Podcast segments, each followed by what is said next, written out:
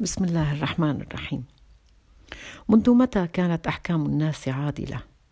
الناس إذا أحبوا شخصا جعلوا عيوبه مزاياه وإذا كرهوا شخصا جعلوا حسناته رزاياه. ويوم أرادوا أن يطردوا آل لوط من قريتهم ولم يجدوا لهم ذنبا مقنعا اتهموهم بالطهارة. فما كان جواب قومه إلا أن قالوا أخرجوا آل لوط من قريتكم إنهم أناس يتطهرون. هذا ذنب يطرد فيه المرء لأجله من قومه. الناس رموا العفيف يوسف عليه السلام بالزنا ورموا المؤمن إبراهيم عليه السلام بالكفر ورموا الصادق الأمين محمد صلى الله عليه وسلم بالسحر والكذب.